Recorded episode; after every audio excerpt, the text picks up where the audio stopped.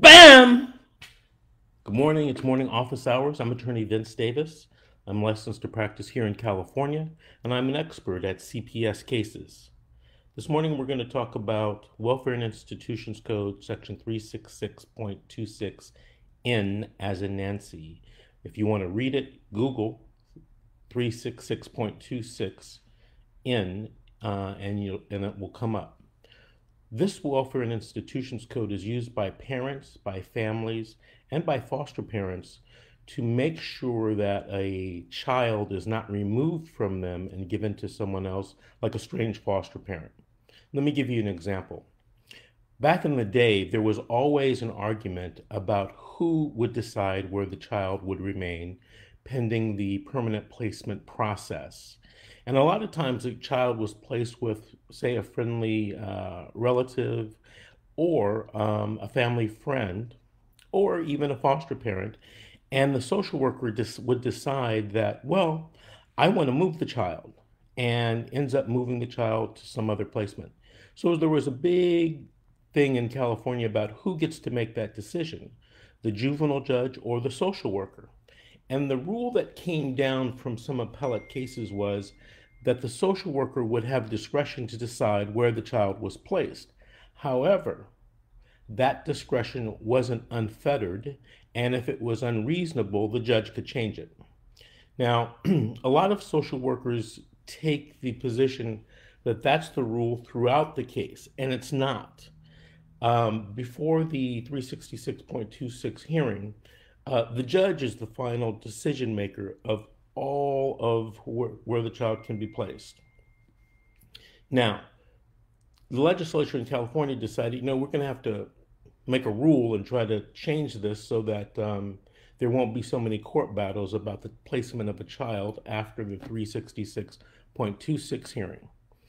And they decided and came up with 366.26N, which allows caretakers and remember, if you have a friendly relative where your child is placed, you don't want this child moved um, because they're going to facilitate perhaps visitation and the relationship, even if the recommendation goes through for adoption. So now the caretaker has to be notified and given the opportunity to come to court to prove to the judge that the child should not be removed. I get a lot of calls where the social worker says we're moving the child or has moved the child, and no one gave them notice of 366.26N. So let me tell you a quick story about how powerful this statute is.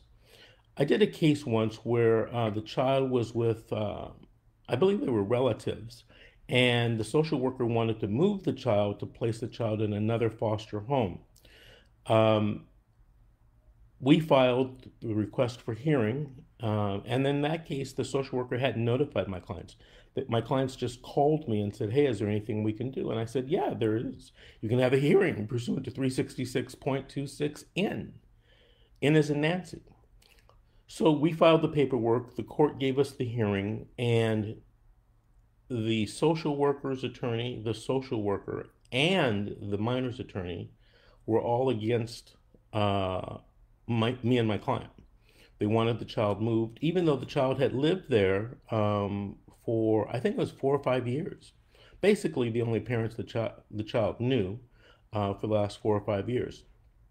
We had the hearing, and um, an interesting thing happened during the hearing. While I was cross examining the social worker, because my clients had told me, hey, a lot of the stuff in the report about us is false. And, and this applies to any case. So watch this. I'm cross examining the social worker, and she gives me an answer. And she says, uh, blah, blah, blah. And I said to her, I said, well, who was around when you said blah, blah, blah? Did anybody witness this? And she said, yeah. She named two people, two coworkers. At the time, I just had this gut level feeling that she was lying, but there was nothing I could do to prove it. Well, we finished the case, we finished the witnesses, we did closing arguments. And, you know, during this entire trial, the judge is taking copious notes. And Um, the judge says, Hey, I'm going to take the weekend to decide. I'll let you know by mail my decision. Now I'm thinking, Well, I've lost this case. All right. I've, I've lost. Well, on Monday or Tuesday of the next week, the judge's clerk calls me up and says, Hey, the judge wants to have a meeting with you and the other two attorneys on the case. And I'm thinking, he does, you know, I'm thinking to myself, he doesn't have, we don't have to have a meeting. You can just send me the decision. You know, I don't need to hear in person, um, you know, that I've lost this case. But anyway, I go down and the judge, we go in the judge's chambers and he says, Look, counsel, I have a problem with this case. And he says, The problem is, is that I think that the social worker is lying about some key facts. And I'm thinking, that's what I'm thinking. He says, but I'm going to give the social worker and the county the opportunity to call those two witnesses that Mr. Davis elicited on cross examination, and I want to see if they back up their story. So he says to all counsel, he says, Well, do you, do you guys agree to this? And I'm like, No, judge, we, you know, you've already found that she's not telling the truth. We've closed off the case. We've stopped witnesses. We've given our closing arguments. Please make a decision, you know. And I'm thinking, based on the fact that you think the social worker is lying. Well, it didn't work. He allowed the two workers to come in, and I thought, well, those workers will come in and testify, you know, that the social worker was telling the truth.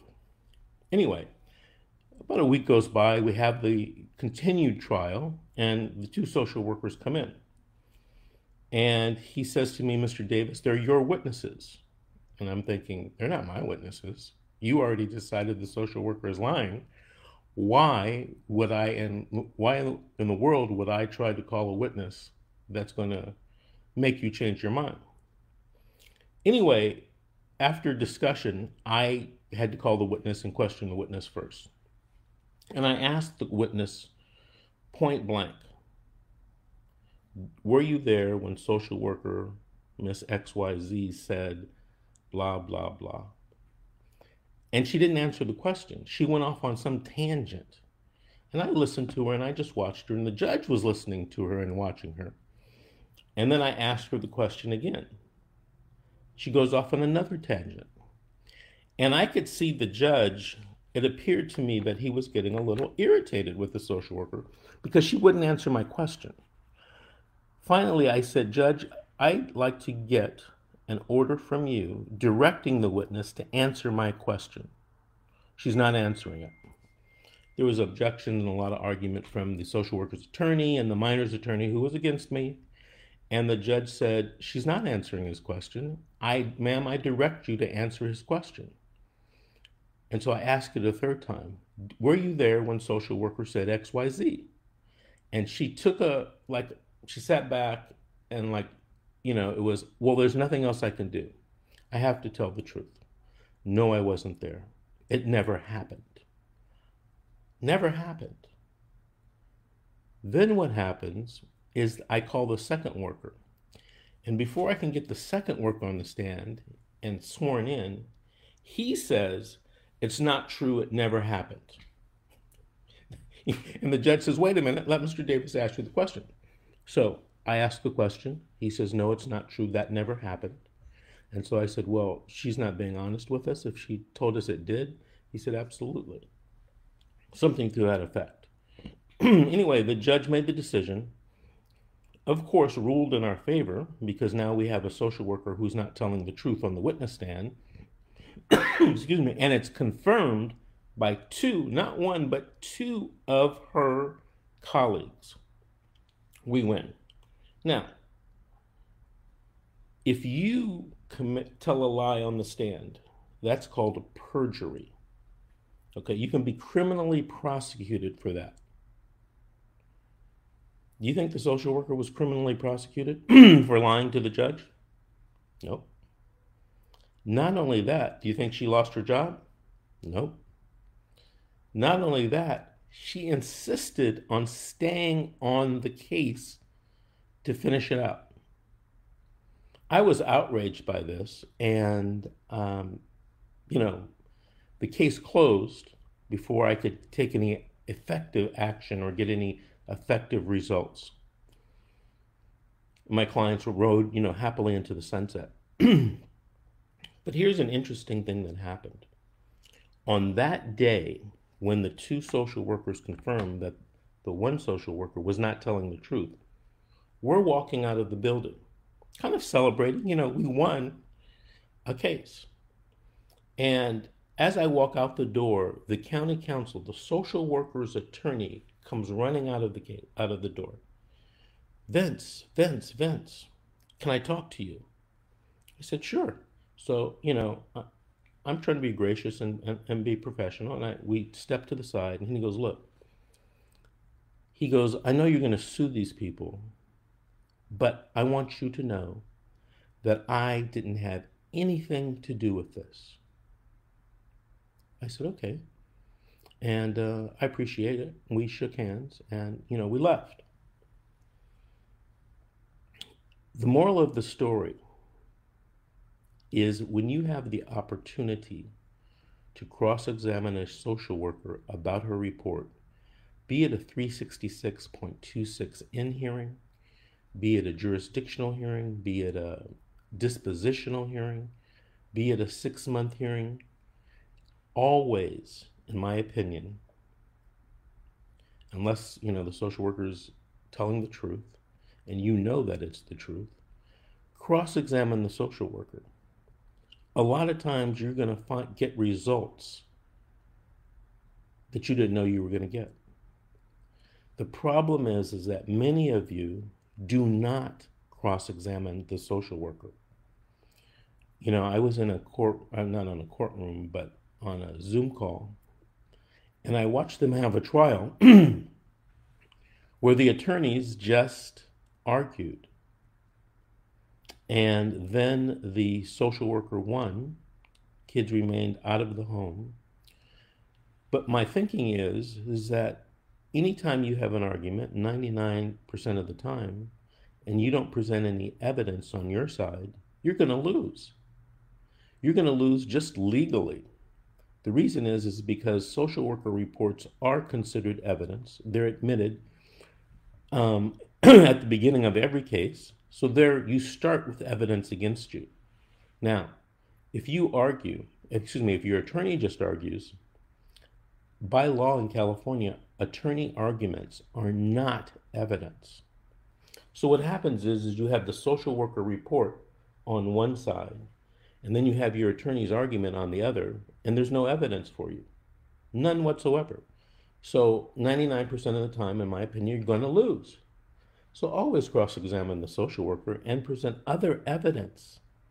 Remember, the social worker turned in a big fat report. You've turned in nothing. So if you expect to win, make sure you have some witnesses and some documents and some pictures and some videos so that you can build a case and show the court that what the social worker is saying isn't true. All right? Now, if it's true, then there's nothing you can do. All right? If it's true.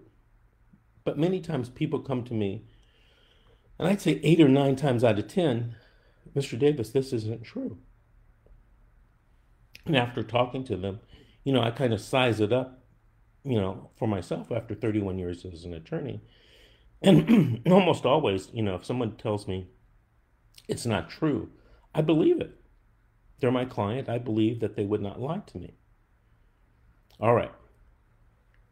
So you're probably watching this video because you have a CPS case or you know someone that does have a CPS case.